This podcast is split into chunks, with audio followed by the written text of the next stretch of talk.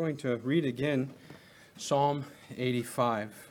Psalm 85. The title of the sermon is Hope in Hard Times. This is the second part. We're going to be covering verses 8 to 13. Psalm 85. To the chief musician, a psalm of the sons of Korah. Lord, you have been favorable to your land. You have brought back the captivity of Jacob. You have forgiven the iniquity of your people. You have covered all their sin. You have taken away all your wrath.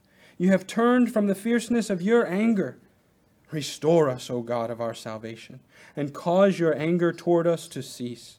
Will you be angry with us forever? Will you prolong your anger to all generations? Will you not revive us again, that your people may rejoice in you? Show us your mercy, Lord. Grant us your salvation. I will hear what, the, what God the Lord will speak, for he will speak peace to his people and to his saints.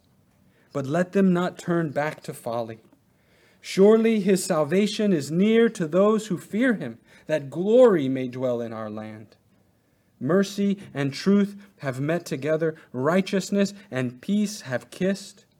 Truth shall spring out of the earth, and righteousness shall look down from heaven. Yes, the Lord will give what is good, and our land will yield its increase. Righteousness will go before him, and shall make his footsteps our pathway. Amen. Amen. Let us pray again and ask the Lord to bless the preaching of the word. O merciful God, be merciful to me, a sinner. Help me, O God, to speak as I ought to speak. Give me utterance. Preach your word to your people's hearts this morning. Please give us an ear to hear. Give us eyes to see and a heart to believe. We pray that you would be honored and glorified, that Christ, our Lord Jesus Christ, our precious Savior, we pray that He would be magnified and that He would get all the glory and all of the praise and thanksgiving. In His name we pray. Amen. Amen. Amen. Hope in hard times, joy through pain. Humble yourself under the mighty hand of God, and He will lift you up. Exaltation through humiliation. If you want to be strong, then you must become weak. To be raised up is to be made low. If it is life you seek, then you must die. This is the paradox of the kingdom of God the paradox of the gospel joy through pain, peace in the storm, life through death. Any woman that has ever had a child of her, know, her own knows something of this by experience. She has tasted the pain and she knows the joy.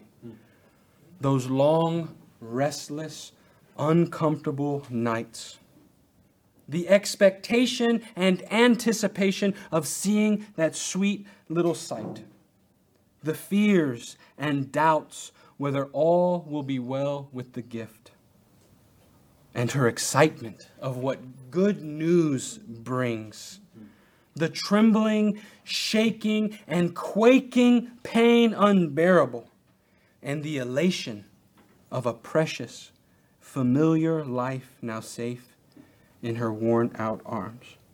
Joy through pain. Grace and truth incarnate. He who spoke as no man ever spoke before said, Most assuredly I say to you, that you will weep and lament, but the world will rejoice. You will be sorrowful, but your sorrow will be turned into joy. A woman, when she is in labor, has sorrow because her hour has come. But as soon as she has given birth to the child, she no longer remembers the anguish for joy that a human being has been born into the world. Therefore, you now have sorrow, but I will see you again, and your heart will rejoice, and your joy no one will take from you. Joy through pain. That is the way. It was the wandering way of the Hebrew nation. It was the path marked out by our Master's footsteps, and it is the way by which we will reach our home. And the sands of time are sinking. The sands of time are sinking. The dawn of heaven breaks. The summer morn we have sighed for. The fair, sweet morn awakes. Dark, dark has been the midnight, but dayspring is at hand, and glory, glory dwelleth in Emmanuel's land.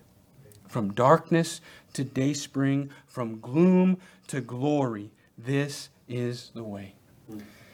And this is what we find also in Psalm 85. In Psalm 85, we see a dismal and dreary scene where the author, after walking for a time, as it were, in the valley of the shadow of death, comes to a crest in the way, a hill where he discerns by faith the light of dawn's hand reaching over the horizon to pull down the scene of a fertile land filled with glory off in the distance. As we saw a few weeks ago in our consideration of the first seven verses of this psalm, the author has been pressed down and burdened. He has been made to taste the cup of sorrow. He has been pushed into the mire by the weightiness of sin and the people's suffering on account of it in the initial three verses of this prayer, the man of sorrows brings the past mercies of Yahweh to mind. The grace of God in past deliverance, redemption from bondage, the pardon of sin, and rescue from the righteous wrath of God are all on his heart. It brings them to the throne. This is an appeal to God, to the Lord, Yahweh. Lord, you have been incomprehensibly good to your people. All our sins you have covered, he says. You have lifted the burden of our iniquities and carried them away. All your wrath you have turned yourself from. You have turned yourself from the fury of your vengeance and the fiery indignation. He's amazed. Look, O Lord, look what you have done. How merciful, how mighty you have been to save your people. And then he pleads, Remember, O Savior. Remember how you have dealt with us before. You have not dealt with us according to our sins, but according to your mercy. According to your mercy, we are not consumed. And then the supplication that follows in verses 4 to 7 is, a, is an earnest request, right? His pleadings. Lord, you have restored us before. Restore us again. Turn us again from our sins. Turn us again back to you. Turn us, bring us back into sweet fellowship with yourself. Remember, do you remember his wrestling with God in verses 5 to 7. Will you be angry? Will you stretch your anger out from generation to generation? Will you not revive us again? Almost to bring his promises back to God and to plead them before him. He knows God's character. He knows that God will keep his word. Will you not give us life that we might live for you? Will you not give us life that we might live with you? That we might rejoice in you and exult in your salvation again? He's pleading for mercy, for pity. Show us pity. Grant us your, your, salvation. He says, Show us your mercy. Make it known to us. Display your deliverance. Publish your peace. Magnify your mercy. You see, the people, from, from that, right? Um, They had known the past deliverance, but now you could see that the people of God are in a dry and weary land once again, coming back from captivity. They have been restored, verses 1 to 3, and they need to be restored again, verses 4 to 6. They have been delivered and brought back into the promised land. They have known the sweetness of mercy. Their ears are familiar with the blessed word, forgiven, but they are turning away once again. They are turning away once again from Him who called them. When God brought them back from Babylonian captivity, they came with their goods, they came with their servants, they came with their families, and no doubt they came also with their sins. The reformer, Nehemiah, the son of Hachaliah, he speaks and tells us about the spiritual decline and decay of Jerusalem. He tells us in chapter 13 of the book of Nehemiah. He tells us of the evil that Eliashib had done for Tobiah.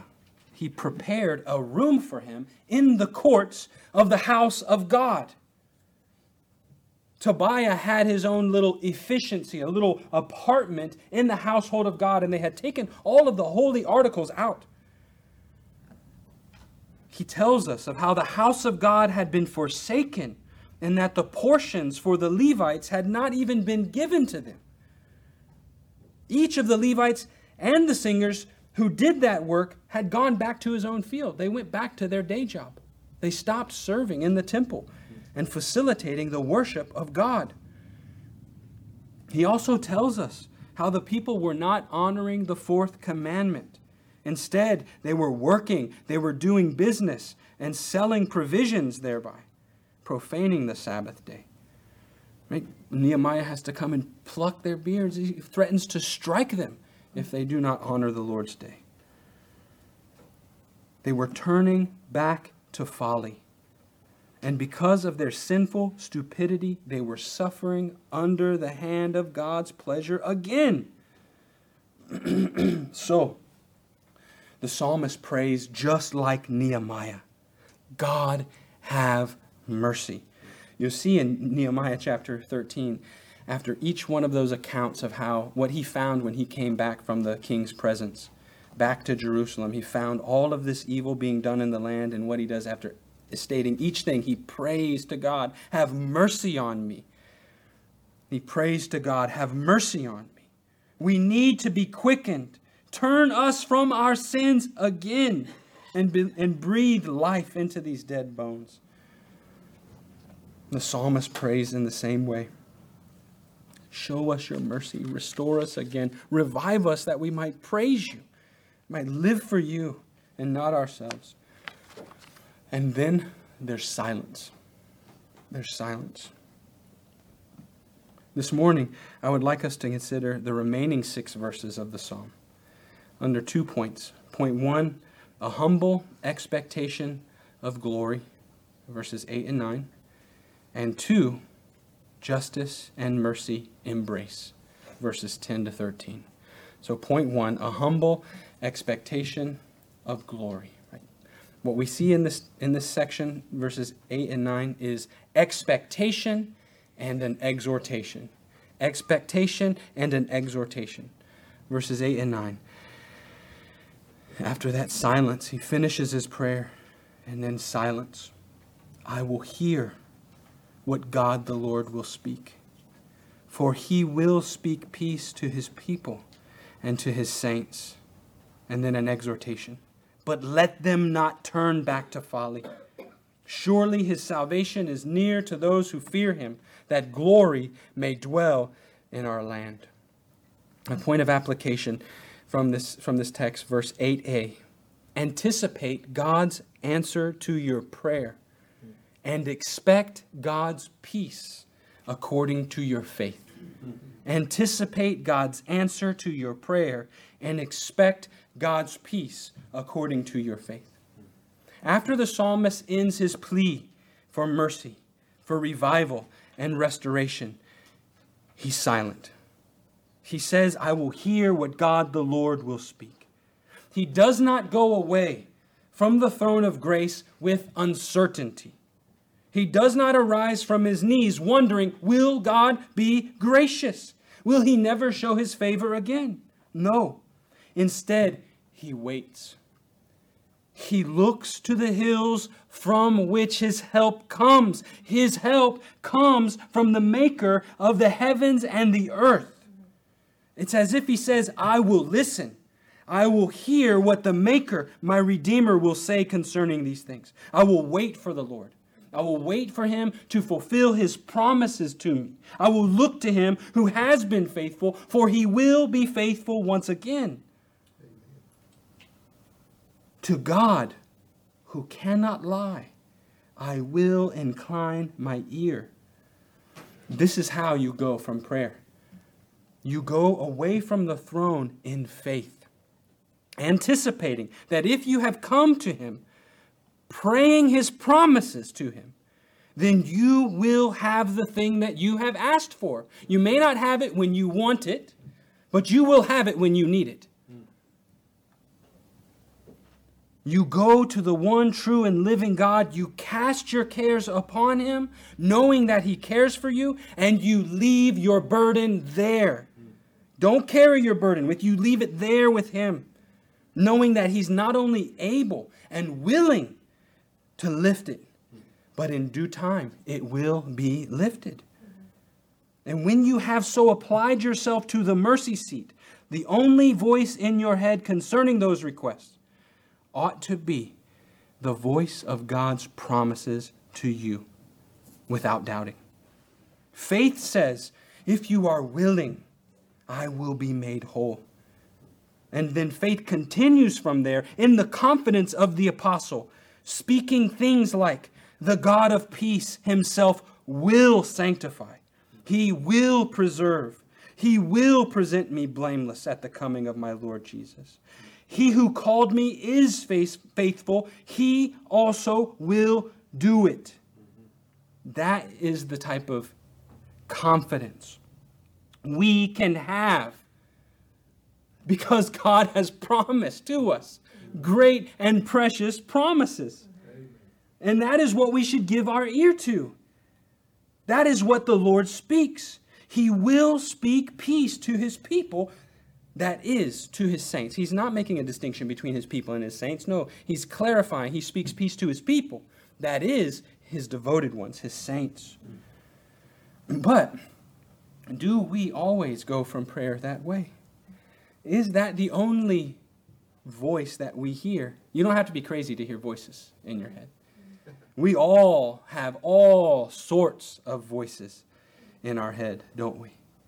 There are many things which seek daily to arrest our ear and weigh down our heart, like the devil.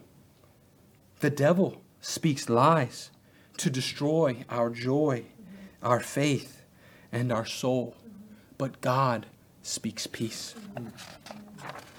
The doctor speaks of bad news concerning our health, about our future as he sees it. But God speaks peace. Fear and anxiety will speak of troubled seas, of future sufferings, of a dark and dismal horizon. But God speaks peace. Men, deceived and ungodly men, will speak all manner of evil against us because we obey the word. But God speaks peace to his devoted ones, to his precious people. He speaks a word of comfort and strength, a word of reconciliation. He speaks peace to our hearts.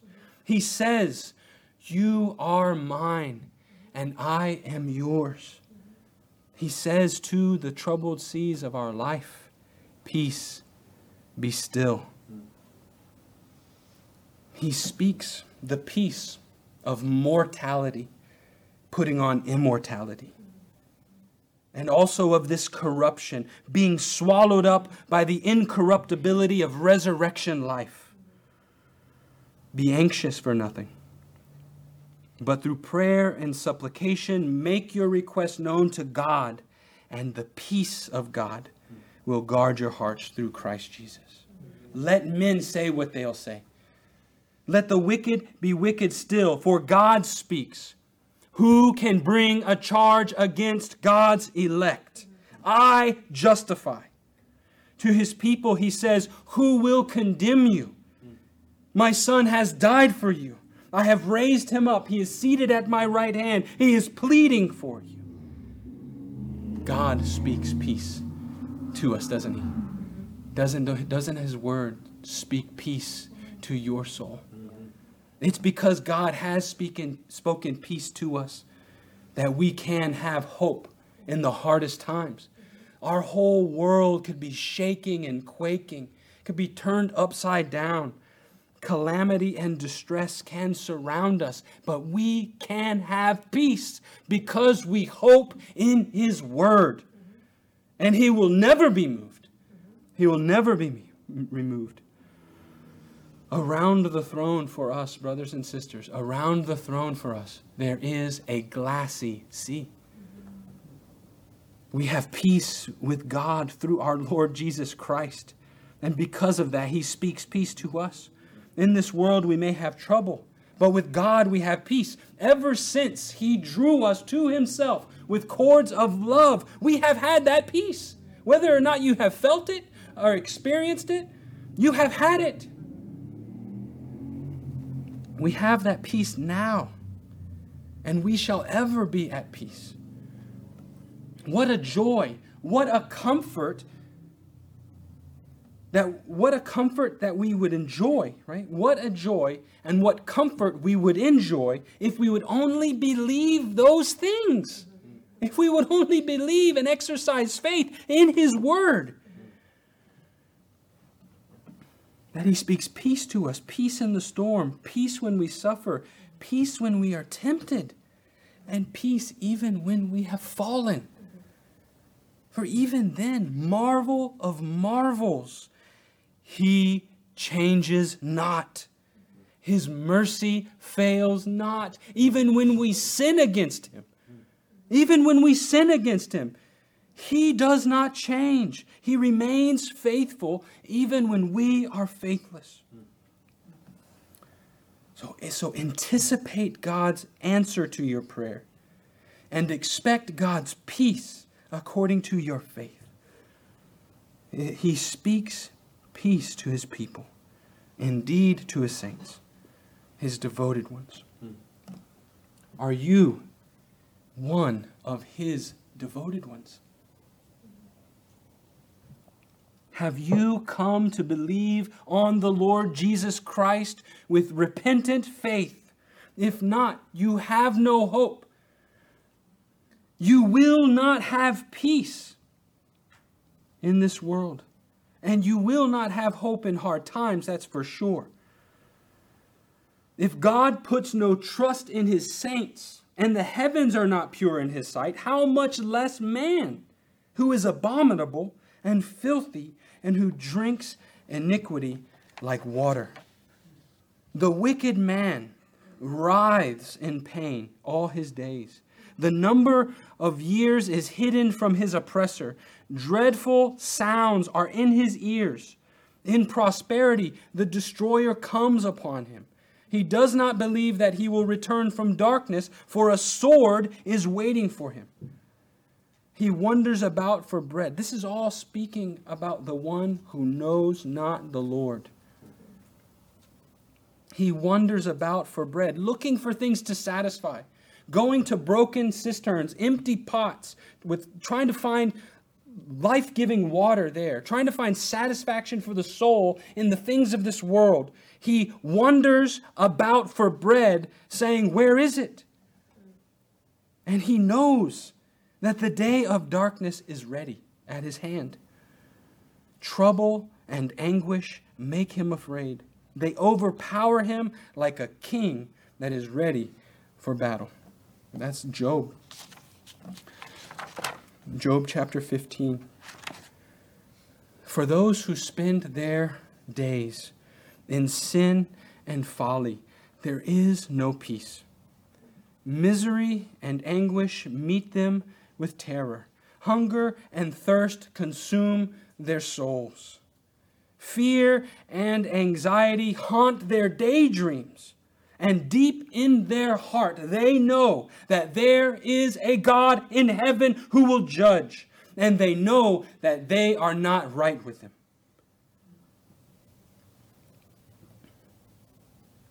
If this speaks of your condition, if you look to heaven and it's nothing but a dark cloud of uncertainty and despair because of your sin and your guilt, right? That's the one who knows that they need a cure. The one who sees the reality, who feels the weight, who tastes the bitterness, who sees their sickness, who knows they are not righteous. If that speaks of your condition, I implore you, seek peace with God through the Lord Jesus Christ and Him crucified. Mm-hmm. He is the risen and exalted Prince of Peace. He comes with good tidings of peace. And every single burdened, weary, heavy laden soul that comes to him, all that come to him, trusting in his blood, will find rest. They will find peace. They'll find peace with God. They'll have peace in their heart. There at the cross, if you come there, you will hear God's voice proclaiming peace through his word to your heart. If you have yet to come to Calvary in faith, where Christ bore our sins on the tree, will you come today? Will you have peace? Will you have war or will you have peace? Will you come to the Lord Jesus in faith? You who are afar off. Will you come? Will you be brought near? Will you be drawn to God today by the blood of the cross? Repent of your sins. If you have already tasted and seen that the Lord is good, let this offer of mercy lead you to repentance and further repentance and faith. Then come again to the cross For whoever would come to him in faith, he will make the highway to heaven a path of peace. Even for you who are far off, even you now. Thus says the Lord your Redeemer, the Holy One of Israel I am the Lord your God, who teaches you to profit, who leads you by the way you should go. Oh, that you had heeded my commandments then your peace would have been like a river, and your righteousness like the waves of the sea.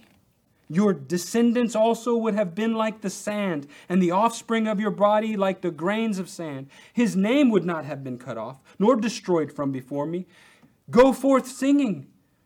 From Babylon, flee from the Chaldeans. With a voice of singing, declare, proclaim this, utter it to the end of the earth. Say, The Lord has redeemed his servant Jacob. And they did not thirst. When he led them through the deserts, they did not thirst. He caused the waters to flow from the rock for them. He also split the rock, and the waters gushed out. But there is no peace, says the Lord, for the wicked. There's no peace. But if you come to Christ in faith, if you come to him, foul I to the fountain fly, wash me, Savior, or I die. He will cause living waters to pour out of your heart, and your soul will never hunger and never thirst again, but you will be filled with all the fullness of God. You'll be saved. Apart from Christ, there's no peace with God. All we, like sheep, have gone astray. We have turned everyone to our own way but the Lord has laid the iniquity of us all upon him. And you know what that you know what that does? That preaches to us turn not back to folly. Mm-hmm. Turn not back to folly. Yes, such confidence we have before God and Christ, and this, this confidence which saints have in their God of peace does not and never ought to lead them into lewdness and sin. No.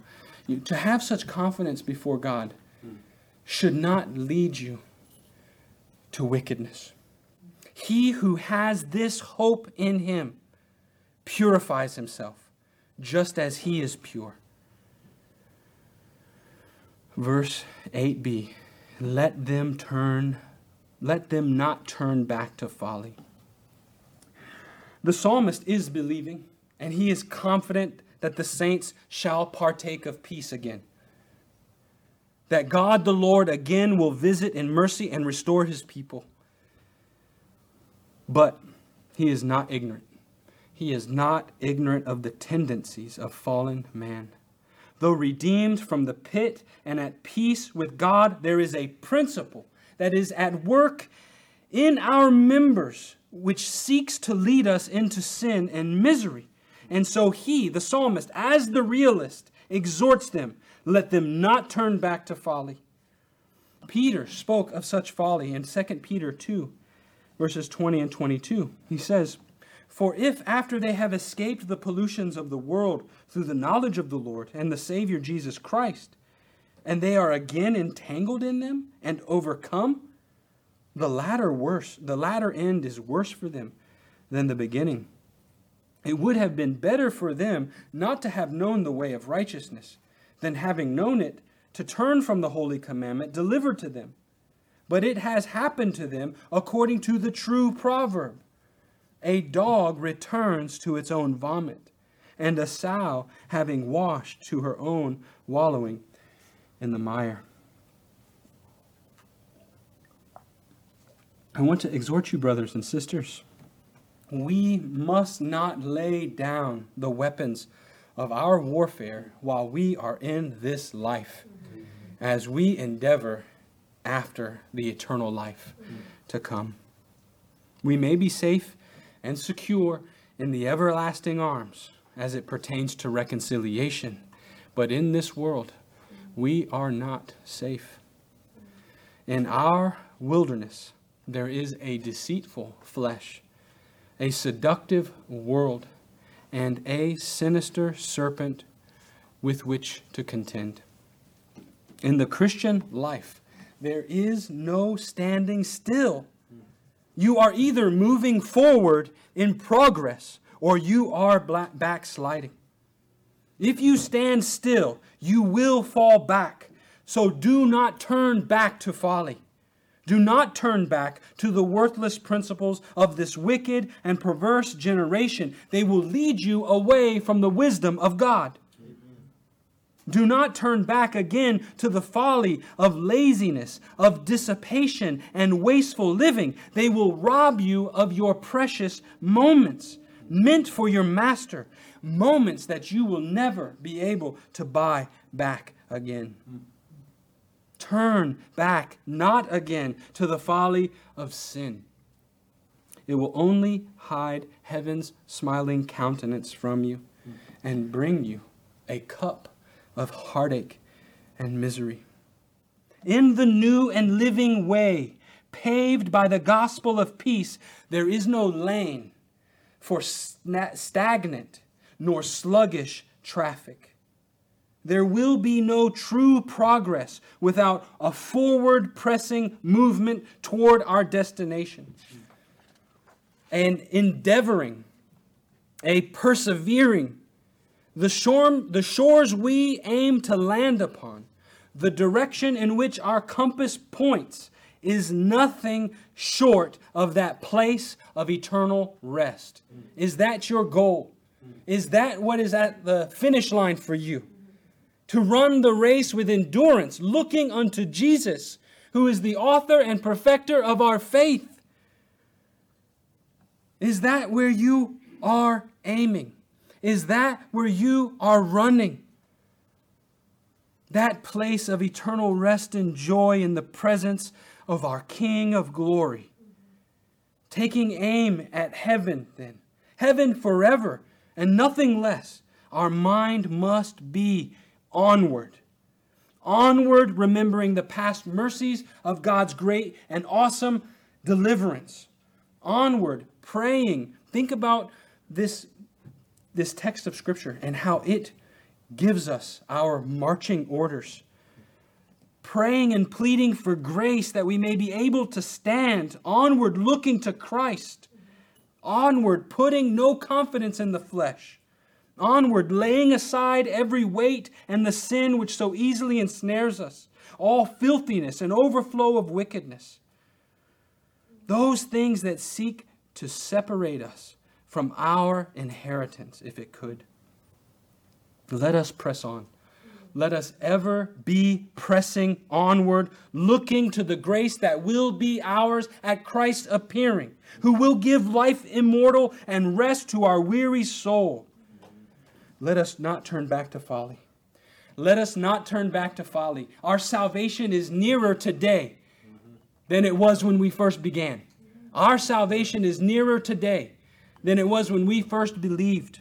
Let us not turn back. Let us march on with the cadence call of hope hope in God, hope in His promises, His approaching grace and glory. Let that stir you up to march. There's nothing behind us that is worthy of even a glance when compared with the glory that will be revealed. There's nothing behind us worth our time, worth our efforts, nothing behind us, only forward much in sorrow, oft in woe. Onward, Christian, onward go. Shrink not, fear not, dare not yield, never quit the battlefield. Forward press to win the prize, then to endless glory rise. Hmm. And James Smith. Let that be your war cry. Hmm. Let that be your battle hymn. Forward press and win the prize, and then to endless glory rise. Hmm. Let that mind be in you, which was also in the Apostle Paul, who said, Not that I have already attained or am already perfected, but I press on, that I may lay hold of that which Christ Jesus has laid hold of me. I do not count myself to have apprehended, but one thing I do, forgetting those things which are behind and reaching forward to those things which are ahead, I press toward the goal for the prize of the upward call of God in Christ Jesus. This is what the gospel of peace calls us to. This is the triumph the blood of Jesus leads us in. It preaches from his wounded side do not turn back to folly. Dare not dabble. His pierced hands preach. Dare not dabble nor play with the nails that hung him on the cross. He will speak to us. He will speak to us peace through the gospel, brethren. Only do not receive the grace of God in vain. Do not blaspheme that holy name by which you were called. Instead, work out your salvation with fear and trembling. God is working in you. He's doing it both to will and to do for his good pleasure. Mm-hmm. And he will enable you to finish the race. Mm-hmm. He, will. he will. The psalmist continues in verse 9 His salvation, surely, assuredly, his salvation is near to those who fear him, that glory may dwell in our land. Mm. It has been the plan and purpose of God since the beginning to fill the earth with his ineffable glory in and through the salvation of sinners. I'm going to say that again. It has been the plan and purpose of God since the beginning to fill the earth with his ineffable his ineffable glory in and through the salvation of sinners. Yahweh will dwell with and in his people. He will multiply them, and they shall be as the stars of heaven and the sands of the sea in number. And even now, glory is filling the earth. Glory is filling the earth as the kingdom of God expands, as people from every tribe every nation, every kindred, every tongue are coming to a saving knowledge of the gospel. And as they do, they are being renewed in the image of their Creator who is glorious. Let us who have believed, therefore, fear God and glorify Him in the earth. The earth is being restored, it is being renewed, it is being vivified because justice and mercy have embraced. Justice and mercy have embraced. Verses 10 Mercy and truth have met together, righteousness and peace have kissed. Truth shall spring out of the earth, and righteousness shall look down from heaven. In this section, in this section of the psalm, we see the personification of mercy, truth, righteousness, and peace. Let us consider this personification. In all that we have considered thus far, if you do not understand this, you will not be able to understand how God can be both just and the justifier of the one who has faith in Jesus. And if you think about it, we have four different characters that we're introduced to Mr. Mercy, Mr. Truth, Mr. Righteousness, and Mr. Peace. Now, you could consider these things as they dwell together as attributes of the Most High God. God is merciful, true, the God of peace and righteousness altogether. And all of those attributes are in perfect harmony, living, singing, and dancing together in the eternal, unchangeable being and nature of God. Or you can consider them as they are made manifest in God's dealings with sinners. And I, would like to consider them in that way. I think that's the way that the psalmist is using them. I believe that as you consider what Psalm 85 has laid out before us in the first nine verses, I think the point is made clear. What we have seen so far is man's sin, the glory of Yahweh's salvation, and the hope of the saints. And when you consider these things as they are, and not pres- in presumption, you must say, How can this be? How can this be? He who justifies the wicked and he who condemns the just, both of them alike are an abomination to the Lord. Proverbs 17. If that is so, if it is an abomination to justify the wicked, how can God forgive sin? How can God restore and revive and keep his word of threatening at the same time be just and forgive sin? How can he pour out wrath and yet his people not be entirely consumed. This is the marvel, the mystery. But praise God, this mystery has been revealed. Yes, these characters are at home and at peace in God, but sin has entered into the world and death through sin. In the garden of God before the fall, God and man were one and they, along with mercy and truth and peace and righteousness, they dwelled in harmony. But when Adam sinned against God, he was banished from God's presence guilty.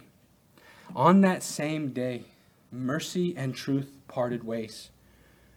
Fellowship between peace and righteousness was fractured. Mercy is a gentleman his heart goes out to the suffering. He wants to bind up the broken. He wants to see the guilty spared. Hold back, says mercy. But truth looks mercy in the eye and says, No. The wicked shall surely die. The wages of sin is death. Has God not said there is no peace for the wicked? And all the word of God must be fulfilled, every jot and every tittle. And righteousness stands up tall and shouts, Amen. The law must be satisfied. Every idle word, every thought, every deed done in the flesh shall be weighed, and every man will receive the just reward of his ways. It must be so. Give me my due. I demand recompense. And with tears in his eyes, peace says, Can we not reason together? I plead for reconciliation. No more enmity. I cannot bear it. There must be a way to make for peace. Let us endeavor after an accord, a concord. You see them. You see what sin has done to them. It has separated the closest of friends. Since the fall, there has been this discord. But the, the psalmist here, it's, it's, it's almost as if he is astounded. It's as if he's saying, Look, look, it's mercy. It is, it's mercy. And who's with him? It's truth. Mercy and truth have met together. They're walking hand in hand. And there, look, righteousness and peace, they are embracing. They are together in harmony once again, like it was in the days of old. Now, if you ask them, what, how did this happen? How could this happen? How is it that you have come together again? They would all in unison point their finger at Calvary.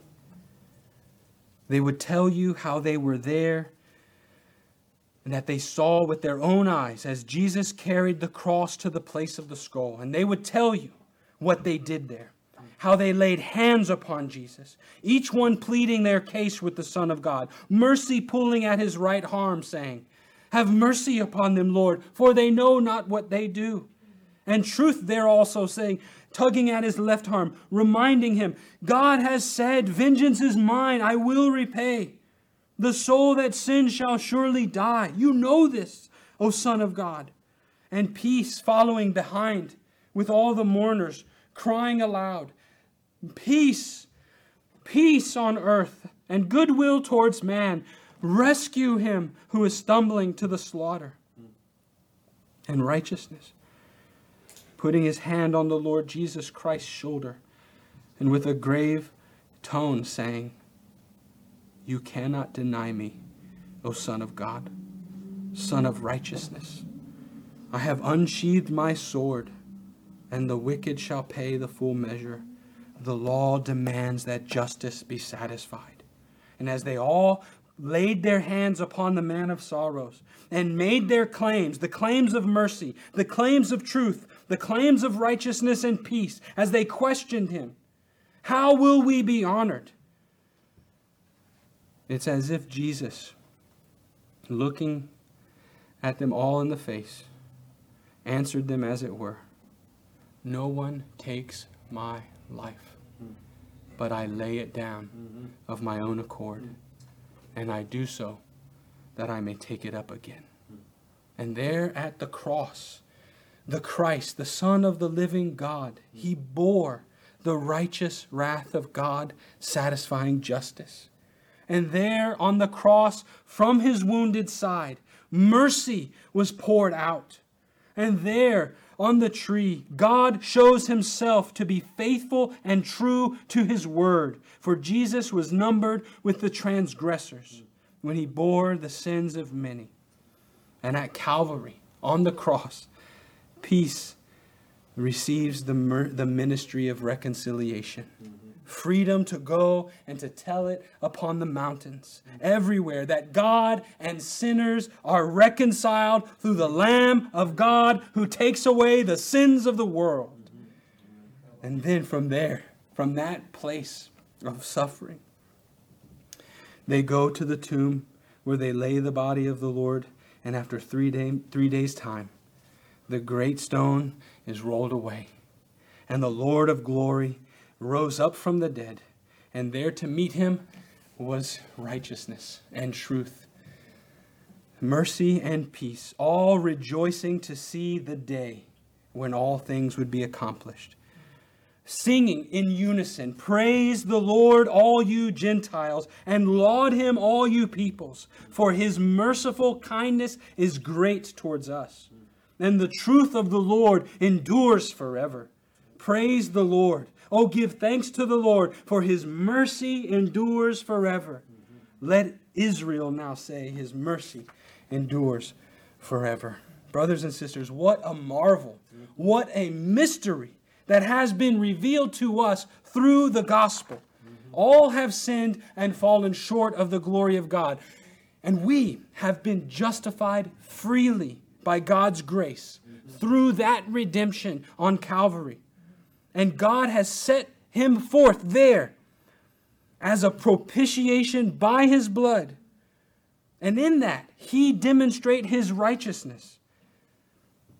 Think about what Paul says beforehand. You could even say in the days of the psalmist in Psalm 85, God in his forbearance passed over the sins which were previously committed so that in these last days he might at the present time display his righteousness and show himself to be both just and the justifier of the one who has faith in Jesus Christ. Glory. Glory. That is the glory of the gospel. You cannot have a just God and forgiveness apart from that rugged cross. Mm-hmm. Mercy and righteousness could never kiss. Mm-hmm. Peace and truth would always be at each other's neck if it were not for the Lord Jesus Christ. Mm-hmm. What a day. We should rejoice to know and to see that fountain in our day. Mm-hmm. And look at the work that it has done. Look at the cosmic displays of Yahweh's deliverance. Because of this gospel harmony, truth shall spring out of the earth, and righteousness shall look down from heaven. Yes, the Lord will give good, He'll give what is good and our land will yield its increase. That you see from the psalmist, the psalmist, we are in a sense more privileged than our psalmist. The psalmist sees in the distance a bright day on the horizon. That bright day has risen mm-hmm. with healing in its wings. Mm-hmm. But when the Son of God appeared, that day came, the day of salvation and glory. Now there are fields that are white for harvest a day that we should rejoice to see as the gospel goes forth in power. Yahweh has given what is good. He has given his Son, and his Son has given his life. And truth and righteousness are having their way as the message of the King spreads through all the earth. The land is bearing fruit. Look around. If there are branches that are connected to the vine, you have an example if there are branches that are connected to the vine here, to the true vine, we have an example of the land bearing its fruit, the desert blossoming, blossoming with new life, streams of water cutting through the wilderness. That is what happens as the kingdom of God expands. Brothers and sisters, the Lord has instructed us, He has taught us in the way that we should go. Jesus has left for us an example that we should follow in his ways. Mm-hmm. Suffering first, then glory later. Mm-hmm. Humiliation, then exaltation. Mm-hmm. Life in death, and joy in suffering. Because justice and mercy have embraced, because the gospel has come to us not in word only, but in power because our God is making all things new, we can have hope in hard times. Mm-hmm. And God the Lord has spoken peace to us through the blood of the cross.